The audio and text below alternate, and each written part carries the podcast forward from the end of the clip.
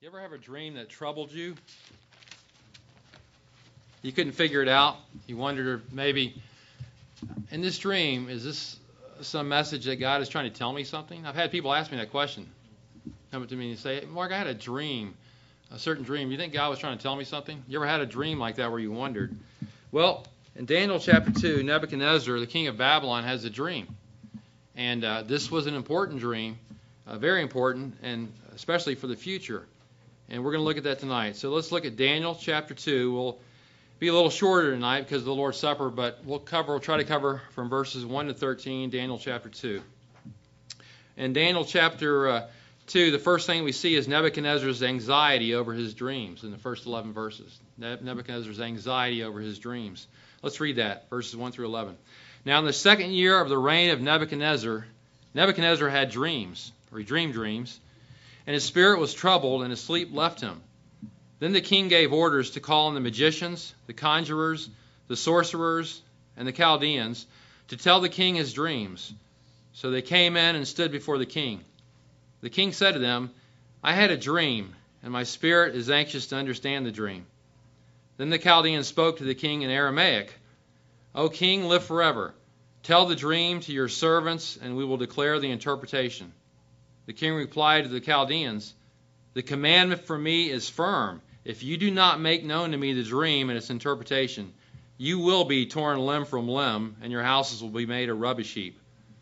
But if you declare the dream and its interpretation, you will receive from me gifts and a reward and great honor. Therefore, declare to me the dream and its interpretation. They answered a second time and said, Let the king tell the dream to his servants, and we will declare the interpretation. The king replied, I know for certain that you are bargaining for time, inasmuch as you have seen that the command for me is firm, that if you do not make the dream known to me, there is only one decree for you. For you have agreed together to speak lying and corrupt words before me until the situation is changed. Therefore, tell me the dream, that I may know that you can declare to me its interpretation. The Chaldeans answered the king and said, There is not a man on earth who could declare the matter for the king inasmuch as no great king or ruler has ever asked anything like this of any magician, conjurer, or Chaldean. Moreover, the thing which the king demands is difficult, and there is no one else who would declare it to the king except God's, whose dwelling place is not with mortal flesh. Well, we see that Nebuchadnezzar has anxiety over his dreams in chapters uh, 2, verses 1 through 11. You'll notice in verse 1, the chronology, first of all, it says, Now in the second year of the reign of Nebuchadnezzar. When we dealt with this in the overview of Daniel about a month ago, we talked about this, but the Babylonians, Babylonians in their time had a way of reckoning the calendar as opposed to the Judean calendar. And the way they did it was the year that Nebuchadnezzar, who was king over Babylon at that time, came into power, the first year he came into power, it's called the accession year. It just means he, he took over as king. They didn't count that as the first year of his rule. Babylonians counted the second year of the king's rule as the first year of his rule, and the third year as the second year. So, when it says now in the second year of the reign of Nebuchadnezzar, by this time he's in his third, the third year of his reign, technically. And I'm, I'm telling you all this because we, we showed there was no contradiction between this and Jeremiah 25:1 uh, because of the two different kinds of reckonings. But that's that's just to set the the historical framework a little bit. But by this time, Daniel and his friends, as we saw in chapter one, and we covered that the last couple of weeks, had finished their training for the, the service in the king's court in Babylon. Remember, Daniel and his friends were taken from Judea. Babylon captured Jerusalem in 605 BC, and in three waves, Nebuchadnezzar came in and captured Jerusalem. And uh, he brought Daniel and his friends over in the first wave to Babylon from Judea, about a 900 mile trip. And so they're there. They, are being trained because they're the best and the brightest of the royal families of, Ju- of Judea. They're being trained to be in the, the, the royal service of the king of, uh, of Babylon. And they finished their training. Look at chapter 1, verse 19. The king talked with them, and out of them all, not one was found like Daniel, Daniel Hananiah, Mishael, and Azariah. So they entered the king's personal service. So you can see that's what happened. Now, some chapters, in uh, most chapters in Daniel are in chronological order. These two are chapters one and two. Some are not. Some are, are, are reverting back to a time formerly in, in, in history, and we'll see that later on. But at any rate, this is the setting right here. Now, we notice in verse 1 that Nebuchadnezzar has dreams. It says that he had dreams plural. And uh, that's not unusual. That's normal. Everybody has dreams, right? But there was something different about this, these dreams, something very special about these dreams that were given to Nebuchadnezzar. Uh, these dreams were, were different from anybody else's dreams.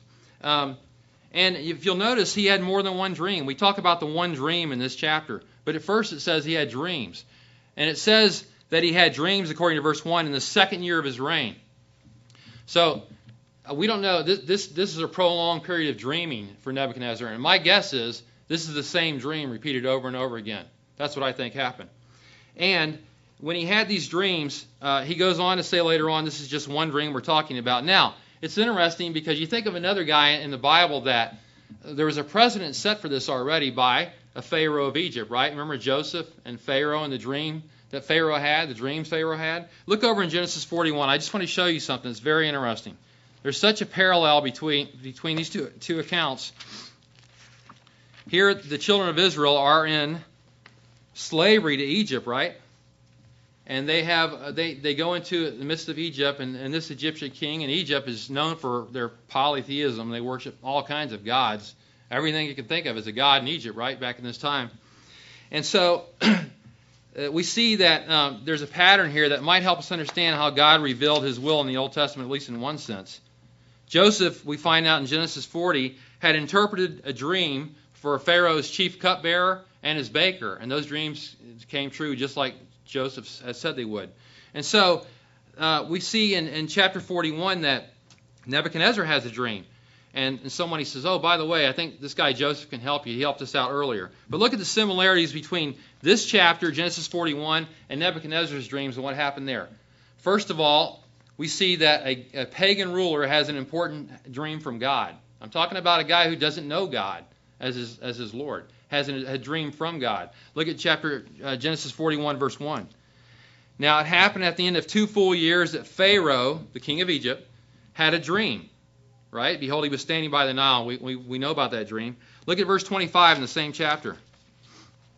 Joseph interprets his dream, and Joseph said to Pharaoh, Pharaoh's dreams are one and the same. God has told to Pharaoh what he is about to do. God told Pharaoh what he's about to do. Look at verse 28. It is, as, it is as I have spoken to Pharaoh, God has shown to Pharaoh what he is about to do. So, in both cases, God reveals a dream to a guy who doesn't even know God. He reveals it to Pharaoh in Egypt, and he reveals it to Nebuchadnezzar in Babylon. Another, another parallel here. Both Pharaoh and Nebuchadnezzar were troubled by their dreams. Look at Genesis 41, verse 8, the first half of verse 8. It says, Now in the morning, Pharaoh's spirit was troubled so he sent and called for the magicians of Egypt. He was troubled by the dream. And we see that Nebuchadnezzar also was troubled by his dream, these dreams that came from God. Third, a third parallel is both called for their advisors to interpret the dream. Look at Genesis 41:8, beginning again. Pharaoh calls for the magicians of Egypt and all its wise men. He wants to know what's, what's this dream all about. In the same way, Nebuchadnezzar called for all his wise men and magicians to come in and interpret the dreams for him. Another parallel. A fourth parallel. Both failed to get an answer from their advisory board or their counselors. It says in verse 8, Genesis 41, Pharaoh told them his dreams, his magicians, his counselors, but there was no one who could interpret the dream to Pharaoh. Both cases, the counselors for the king fail, and they don't know the answer. A fifth parallel, both Joseph and Daniel are hurriedly brought in before the king. Look at verse 14 of chapter 41. Pharaoh sent and called for Joseph, and they hurriedly brought him out of the dungeon. When he shaved himself and changed his clothes, he came to Pharaoh. You had to go into the appearance of Pharaoh in a certain way. You couldn't just run into the king's presence. You had to be shaved in Egypt, and you had to look a certain way, just like Nebuchadnezzar wanted you to have a certain appearance in his court. And we'll find out in, Gen- in uh, Daniel 2 that Daniel was hurriedly brought into Nebuchadnezzar when he found out Daniel could interpret the dream. Another par- parallel. Both Joseph and Daniel give God credit for their dream. Look at Genesis 41:16. Joseph then answered Pharaoh, saying, It is not in me. God will give Pharaoh a favorable answer. In other words, Joseph is testifying that, look, I, I can't interpret dreams. God is the one that knows what's going on with the dreams. He can help you with this, not me. God's using me as an instrument. But I don't know what, what's going on here outside of God. And So Daniel did the same thing. He credited God for the interpretation of the dream. And then lastly, both are rewarded by the king. Uh, Daniel later on is rewarded. And here, look at Genesis 41, verse 39.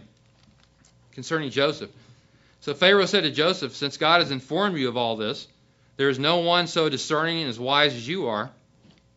You shall be over my house, and according to your command, all my people shall do homage. Only in the throne I will be greater than you. Pharaoh said to Joseph, See, I have set you over all the land of Egypt. Then Pharaoh took off his signet ring from his hand and put it on Joseph's hand, and clothed him in garments of fine linen, put the gold necklace around his neck. And he made him ride in the second chariot, and they proclaimed before him, Bow the knee. And he set him over all the land of Egypt. Amazing parallel between the two. Isn't it strange that God sometimes in, in the Old Testament scriptures revealed his will in a dream to a pagan king who did not know anything about God at all, the God of heaven? It's interesting to me. It'd be an interesting study to see that how God worked with kings like Pharaoh and the Babylonian kings and the kings of Israel and the Persian kings and some of the kings in the Roman Empire later on. Because he worked with these guys at different times. Proverbs 21 1 says what? The heart of the king is in the, is in the hand of the Lord. As rivers of water, he turns it wherever he will, right? So God is, is sovereign, we see in the scriptures. Why does God do this, though? Why does God reveal his will to kings like Pharaoh who don't.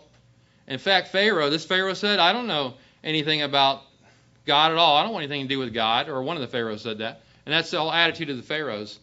who's God? Who's the Lord? I don't know him. But yet, God is working with these kings anyway. Why did God reveal a dream to Nebuchadnezzar? Why didn't he reveal it to Daniel? Daniel was the man of God, the prophet in Babylon, right? But God chose to reveal his dream to Nebuchadnezzar instead. Why? I think because God wanted Nebuchadnezzar, the ruler, ruler of the known world at that time, to know I'm the one that's in charge. I'm the one that directs the affairs of men. I'm the one sovereign.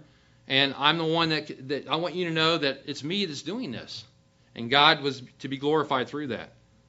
So Nebuchadnezzar has a dream, right? By the way, ancient Babylonians, uh, kings thought that dreams were very important. They thought they were receiving a message from the gods. In this case, God is giving him a message. So a right understanding of the dream was very critical to the future of Babylon as far as Nebuchadnezzar was concerned. Nebuchadnezzar no doubt was afraid that this might be an ominous warning to him, this dream.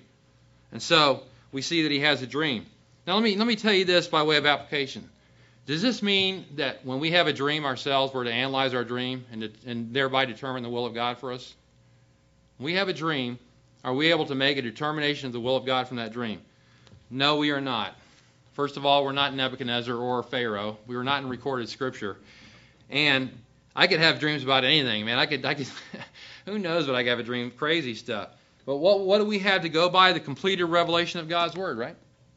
We have the Word of God we, we're to go by. And so my advice to you is you have a dream, can't determine anything from that dream. That could be a million different things uh, going on in your head at, at that time. You can't, you can't make a determination of the will of God based on your feelings on your circumstances because someone said something to you, because you got a fortune cookie, or any of that. We base it on the Word of God, right? God, knowing God's Word is foundational for knowing God's will. How does a believer know the will of God? Know the Word, know the Word of God. Get to know the Word of God. The more you know the Word of God, and, and we're not talking about how to determine the will of God tonight. I know you guys have been talking about this lately. But we're talking about a, a very foundational principle in determining what the will of God is for the life of a, of a believer. And it is this know the Word of God. That's foundational. And you'll know the will of God then. Now, there's other things involved, but that's, that's foundational. So we go back to, to Daniel chapter 2, and we see that Nebuchadnezzar has this dream. And look at verse 1. It says that his spirit was troubled and his sleep left him. His spirit was troubled. That means he was disturbed. He was literally, he was, his spirit was struck. He was highly agitated. It's really bothered him. This dream that he saw, that he remembered, by the way, it highly agitated him. He, he wondered what, what is going on here with this dream. And it says, so much so that his sleep left him. His sleep was finished. He could sleep no more. He woke up. He was uh, he just couldn't sleep anymore. He was anxious and sleepless as a result of this dream. It disturbed him so much. Look at verse 2. The king then gave orders to call in the magicians, the conjurers, the sorcerers, Chaldeans to tell the king his dream. So they came in and stood before the king. Probably this was at an early hour. The king, the king was disturbed by his dream. He woke up, no doubt, an early hour, and immediately it looks like called his advisory council, his cabinet, to come in and tell him the interpretation of the dream. Not only that, tell him the dream.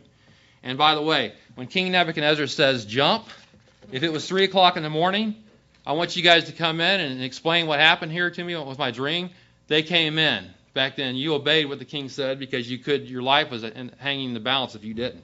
That's how the kings of the past dealt with things. And it's interesting. Notice the makeup of the king's cabinet here. Uh, it, it talks about the fact that the king has for his advisors magicians, conjurers, sorcerers, Chaldeans, and so on.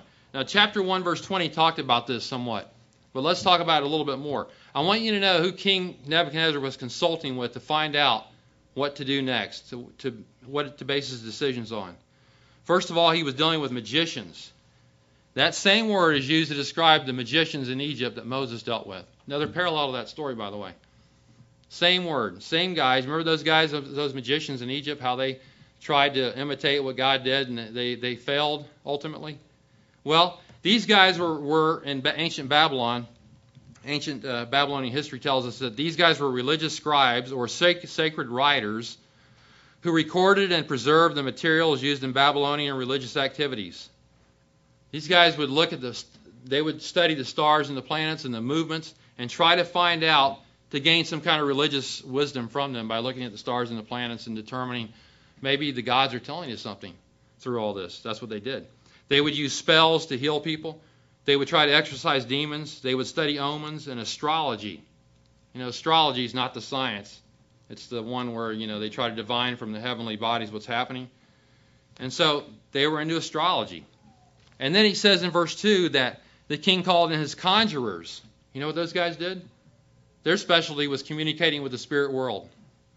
So far, we have magicians who are into astrology, and we've got, conjur- we've got conjurers who are into communication with the spirit world. Thirdly, he called in sorcerers, another part of his staff. These are guys who practice witchcraft, which, by the way, the Old Testament strongly condemns. They practice witchcraft. You see where we're heading with this? This is who Nebuchadnezzar is consulting with. And fourthly, the Chaldeans came in. We're probably here we're a class of priests or astrologers, magicians, soothsayers, or wise men. So you got all these guys who are into magic and so on. They're advising King, King Nebuchadnezzar, the, the number one ruler of the world at that time in the 6th century BC. These guys are his advisory board. But there's also something else included in this. These guys were also good at astronomy. Astronomy is the science of the, of, of the stars and the planets and things beyond our atmosphere. That's an actual science. They were so good at astronomy. Listen to this. They discovered back in the 500 BC that a guy named Nabu Ram, Ramanu, Nabu, by the way, the first part of that word is from the Babylonian god of wisdom. A guy by the name of Nabu Ramanu calculated the length of a year back in the 500 BC at 365 days, 6 hours, 15 minutes, 41 seconds, which they say was only 26 minutes and 55 seconds too long. Not bad. They were pretty good astronomers. They were also very good astrologers and magicians and so on and so forth. So these guys, I want you to know that this is what Nebuchadnezzar dealt with. Good at astronomy, better at astrology and, and magic. These guys are relying upon people like this. This is what Daniel would work with, these kind of guys. These would be the guys that Daniel and his friends who knew God, the God of Israel, would come in and work with. Guys that were totally the opposite of their philosophy of life. And that's what they're going to deal with. And you say to yourself, you know, my workplace or uh, where I hang out, I've got people that, you know, they don't, they don't, they don't understand God, and I don't like the way they do things, and all that. But understand, this is the world we live in, and that you're to be what? A light, right? Jesus said, "You're the light of the world." So be the light. Understand that's how that's how it is in the world. That's how it is. Understand Daniel and his friends were only four guys that we know of who were being a light for God in Babylon, right? There may have been others. That's all we know about at this time. So, these were the men who were advisors to King Nebuchadnezzar. this is what you got to deal with. Look at verse 3. Nebuchadnezzar expresses his anxiety about his dream. He says, The king said to them, to his advisors, I had a dream, and my spirit is anxious to understand the dream. He's very anxious to know what this dream means. In verse 4, then the Chaldeans spoke to the king in Aramaic. That's a turning point right here. O king, live forever. Tell the dream to your servants, and we will declare the interpretation. Now, understand, Aramaic back in that day was a language that was beginning to be spoken throughout the whole world. And it was, it was a language of commerce and business and diplomacy, and in the court, people spoke Aramaic. But also understand this there's a, there's a significant change taking place in the, in the text of the Bible right here. Until this time, what's the Old Testament written in originally? Hebrew, right? Until this time in Daniel, the, the, the underlying text behind our English is Hebrew, from which the English was translated. But now in chapter 2, verse 4, the text switches from Hebrew to Aramaic, a different language. And it goes that way all the way from chapter 2, verse 4 through chapter 7, verse 28. I'm telling you this so you'll know what's going on with the text. Um, and so you have this change in the language, which, by the way, Hebrew and Aramaic are very similar, same alphabet, as a matter of fact. But they're also different in ways. But just so you'll know, uh, the text switches right here. And so this is a, a, key change that's taking place in the text itself. By the way, uh, also uh, you'll find Aramaic in parts of Ezra, one verse in, Je- in, Jeremiah, and I think one phrase or word in Genesis 31. So you have that going on. But look what happens in verse in verse four. Uh, the the uh, the Chaldeans come up to the king and they say, "O king, live forever." That's the customary greeting for a Babylonian king. That's how they would greet the king because you know the king wanted them to be positive and wish, wish him well. And you know, you want the king doesn't want guys coming in and saying, "Hey, I hope you have a crummy day." You know, they wanted guys. He wanted guys that were good in, public and the court and uh, had a good appeal. We looked at that in chapter one already.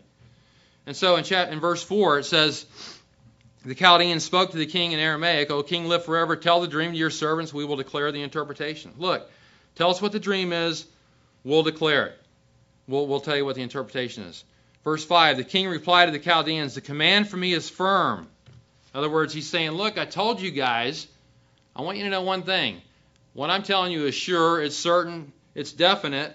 I'm serious when I say you better have a you better have an answer for me. Don't play around with me. I want a definite answer about what the interpretation is and what the dream is. Let me ask you a question. Did Nebuchadnezzar forget his dream? I used to think that he forgot his dream. But the more I looked at this text, the more text, the more I realized he didn't forget it. Or at least he remembered if he didn't remember all of it, he remembered some of it enough to get these guys. Because the text indicates he didn't forget it. He did not forget it. It never says, first of all, that he forgot the dream. And then, secondly, the Chaldeans are throughout this text, they keep saying, Look, King, tell us what the dream is, and we'll tell you an interpretation. Please tell us what it is. Those guys all believed he knew what the dream was. Thirdly, the king wants to understand the dream. He doesn't want to remember the dream, he remembers it. He just wants to understand what it's all about. And then fourthly, in verse 9 is kind of the kind of the uh, the thing that gets you. Look at verse 9. The king says, If you do not make the dream known to me, there is only one decree for you for you have agreed together to speak lying and corrupt words before me until the situation is changed. Therefore, tell me the dream, that I may know that you can declare to me its interpretation. The king's saying, Look, you tell me the dream, and then I'll know whether you're going to interpret it right or not. King knew what the dream was. And that's why he's, he's putting them on the line here. It's interesting that that uh, and this may tell us something about chapter 1 verse 20 by the way look at chapter 1 verse 20 I think that I think that the king here is testing his advisors. He's not going to tell he's not going to tell them a dream. Why? Isn't it interesting in chapter 1 verse 20 that it says about that King Nebuchadnezzar says about uh, Daniel, Hananiah, Mishael, and Azariah that as for every matter of wisdom and understanding about which the king consulted them, he found them ten times better than all the magicians and conjurers who were in all his realm. Wait a minute. He's had these experienced advisors during his reign, which is only a few years at this time. Nevertheless, he's had these experienced advisors, and he's saying that Daniel and his friends who just came in, who were only 15 years old to 18 years old, three years of training, are better than these other guys. Why? I'm not so sure one of the reasons is he looked at their character and said, Man, these guys are for real. These guys are genuine. They tell me the truth. They're honest. I can depend upon these guys. They're being honest with me. I don't think he trusted his advisors, quite honestly. And you see that throughout this whole thing. He doesn't seem to trust them at all because he knows these guys are good at what they do, and they could tell him anything for an interpretation. As long as they gave him an interpretation, he wouldn't know it was good or bad. So he's saying, Tell me the dream first, and then I'll know you guys are for real with the interpretation. What's the penalty? You got to love this. Verse 5 King Nebuchadnezzar at his finest hour The king replied to the Chaldeans, The command from me is firm. If you do not make known to me the dream and its interpretation, you will be torn limb from limb, and your houses will be, will be made a rubbish heap. This is a typical ancient Near East king. This is how they this is how they were. And he's saying, Look, you guys, here's my penalty if you don't tell me what the dream is. Basically, I'm going to tear you from limb to limb. Dismemberment. And there was a way they went about that, which I'm not going to tell you. And they, uh, he said, furthermore, I'll make your houses a rubbish heap. In other words, I'll make them like a, I'll destroy your houses and make a, make them a garbage dump. And do you know that in archaeology they've discovered back then they've discovered temples and, and houses that were made into toilets later on, and the kings of, of that time would do stuff like this. And so this is a severe penalty showing you how the kings of that day could act and how Nebuchadnezzar could act and, and would act if he needed to. So severe penalty. But let's no, no man say that Nebuchadnezzar was not a fair king. Look at verse 6. If you declare the dream and its interpretation, you will receive from me gifts and a reward and great honor. Therefore, declare to me the dream and its interpretation. On the other hand, he said, Look, if you guys interpret, interpret the dream and tell me the dream, I'm going to be good to you. I'm going to, I'm to reward you for that. So the, the guys were hoping for, you know, the latter, not the former on this one. If you don't reveal it to me, you're in trouble, and I'm going to punish you severely. Well, in verse 7, they answer again. They answered a second time and said, Let the king tell the dream to his servants, and we will declare the interpretation. They ask again, Please, look, give us, give us the dream. We'll, we'll tell you what the interpretation is.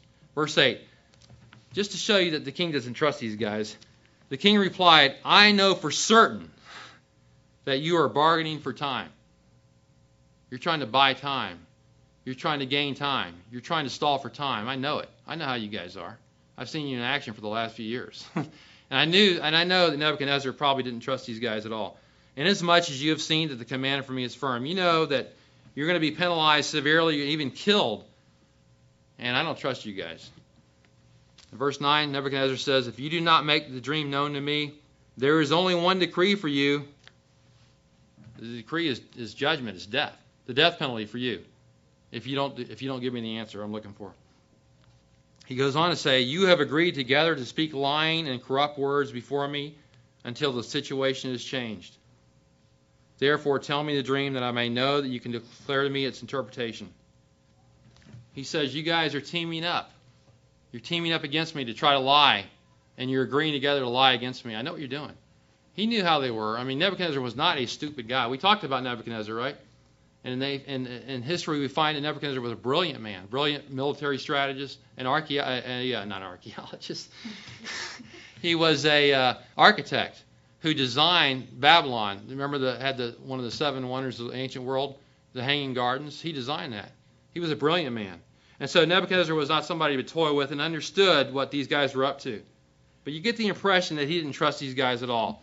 But you get the impression also that he does trust Daniel and his friends, as time will reveal here, and as, as, as the scriptures will say to us later on.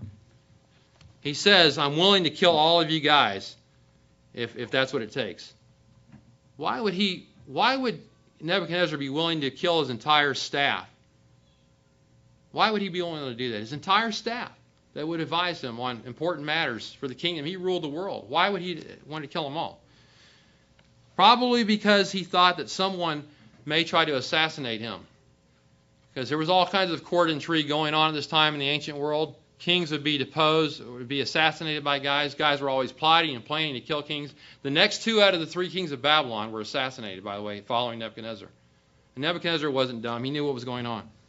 So in verse 10, the Chaldeans answered the king and said, There is not a man on earth who, who could declare the matter for the king, inasmuch as no great king or ruler has ever asked anything like this of any magician, conjurer, or Chaldean. Look, this is impossible, King Nebuchadnezzar, what you're asking. It's an unreasonable request. Why in the world would you ask this? Come on. This has never been done before. They're saying, King, you're being unreasonable. In verse 11, moreover, the thing which the king demands is difficult, and there is no one else who can declare it to the king except God's, whose dwelling place is not with mortal flesh.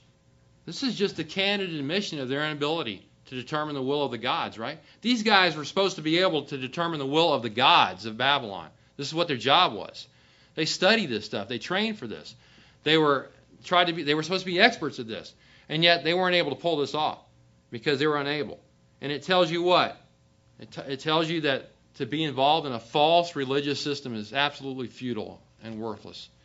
You can be involved in religious systems until the cows come home. This or that religion. And it's not about religion, is it? It's not about that. And you can you can be in a, a system that's totally futile. It's about knowing the truth, knowing God, right? Knowing His Word, knowing His Son Jesus Christ. That's what it's about. And so we see that Nebuchadnezzar was anxious over his dreams. Last two verses we'll cover today.